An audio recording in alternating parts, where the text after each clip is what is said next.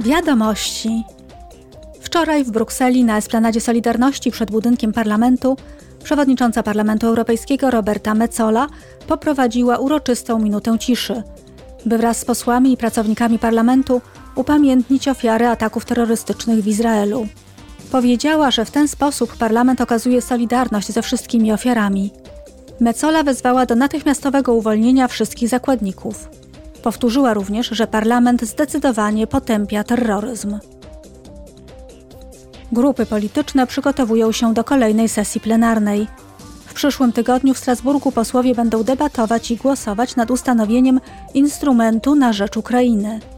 Ma on wspierać odbudowę i modernizację Ukrainy.